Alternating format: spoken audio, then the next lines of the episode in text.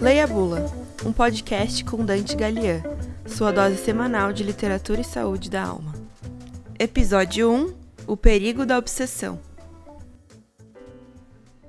O ideal seria que o homem preservasse sempre uma mente calma e tranquila, e jamais permitisse que uma paixão ou um desejo transitório lhe perturbassem a paz. Não acho que a busca do conhecimento seja uma exceção a essa regra. Se o estudo ao qual nos dedicamos tem a tendência de enfraquecer-nos as emoções e destruir nosso gosto pelos prazeres simples, que nada pode corromper, então esse estudo é certamente inadequado à mente humana. Se tal regra tivesse sempre sido observada, se homem algum permitisse que sua busca, fosse qual fosse, interferisse na tranquilidade de sua vida particular, a Grécia não teria sido escravizada. César teria poupado sua terra. A América teria sido descoberta mais gradualmente e os impérios do México e do Peru não teriam sido destruídos. Esse trecho é do livro Frankenstein, ou Prometeu Moderno, de Mary Shelley, escrito em 1818, portanto, há mais de 200 anos atrás, por uma autora que na época tinha apenas 21 anos. Mary Shelley talvez não podia imaginar a repercussão e o significado que uma obra como essa teria para a modernidade.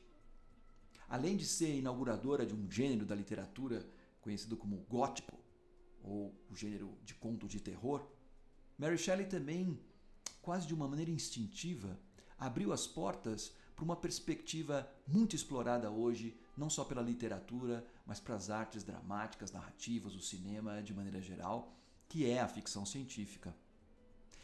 Conta a história do Dr. Frankenstein, Victor Frankenstein. Um homem nascido uh, na Suíça, na cidade de Geneve, de uma família rica, amorosa, bem relacionada, que sofre alguns reveses na vida, dentre eles a morte da sua mãe. Frankenstein, nos conta Mary Shelley no livro, era um homem profundamente ligado nas questões da natureza.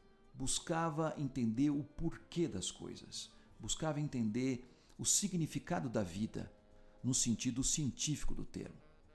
E a partir de então, desde o momento em que ele perde a sua mãe de forma trágica, Frankenstein se dedica a estudar qual é o princípio da vida para tentar, de alguma maneira, devolver a vida aos mortos. Essa ideia é tão antiga quanto a própria humanidade. Ela está presente em todas as mitologias, ela está presente em todas as religiões. É a ideia filosófica, ou até anterior à ideia filosófica, da pedra filosofal. É a ideia do elixir da vida eterna. E não podemos discordar de que é a ideia essencial que norteia o próprio desenvolvimento da ciência nos tempos atuais. Até hoje a medicina está buscando o segredo de preservação da vida eterna e, quem sabe até, de devolver a vida a aqueles que já se foram. Pois bem, essa é a ideia essencial do romance de Mary Shelley. E o Dr. Victor Frankenstein mergulha de cabeça nessa ideia. A maneira como ele vai tentar resolver esse problema e, e realizar o seu projeto é, em certo sentido, um pouco sórdida. Ele se utiliza de pedaços de cadáveres nos cemitérios, onde ele vai construindo um verdadeiro Frankenstein, como assim ficou dentro da nossa própria tradição do imaginário. E nesse pequeno trecho que eu destaquei no Leia a Bula de hoje, a gente percebe a dinâmica de trabalho do Victor Frankenstein. Totalmente focado, totalmente absorvido no objetivo do seu trabalho. O que ele vai mostrar no final das contas, e a lição que ele quer nos transmitir através desse trecho, porque na verdade o romance se trata de uma de um, de um discurso em primeira pessoa em que Victor Frankenstein está contando a história dele para um, uma outra pessoa, que nesse caso se trata de um navegador que está buscando chegar no Polo Norte, onde nenhum homem jamais esteve, e ele adverte esse seu interlocutor. Cuidado quando estamos extremamente focados. porque podemos muitas vezes nos deixar levar pela obsessão. Foco na meta, sim, sem dúvida nenhuma. Sem ambição, sem foco, não chegamos a lugar nenhum. No entanto, quando perdemos o equilíbrio, quando exageramos fazemos com que toda a nossa vida e todas as nossas paixões confluam para esse objetivo, perdendo, como diz no trecho, o sentido dos pequenos prazeres da vida, as relações com os outros e até o meio do caminho, então, na verdade, essa ambição se torna obsessão. E aquilo que a princípio é um elemento constitutivo e fundamental para atingirmos um objetivo se transforma na nossa própria ruína. Podemos até atingir esse objetivo, mas a que custo?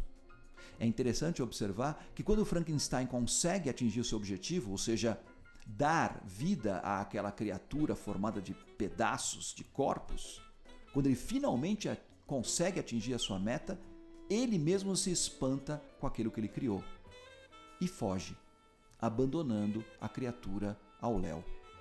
O resultado disso é trágico. Mas o problema do Victor Frankenstein não é simplesmente ter criado uma criatura monstruosa. É ele mesmo ter se tornado um monstro no próprio processo de trabalho, no próprio processo criativo. No Leia Bula de hoje, eu queria destacar justamente esse aspecto. Vivemos numa sociedade onde a ideia de foco na meta, em que ambição, e até a obsessão é vista como um elemento positivo. Mas temos que tomar cuidado, porque o excesso de foco provoca a desumanização. Busquemos atingir nossos objetivos e coloquemos todas as nossas perspectivas e todas as nossas habilidades e competências para atingi-lo. Mas não esqueçamos que a vida é muito mais do que o foco, que a vida é muito mais do que a meta. A vida é, principalmente, o caminho.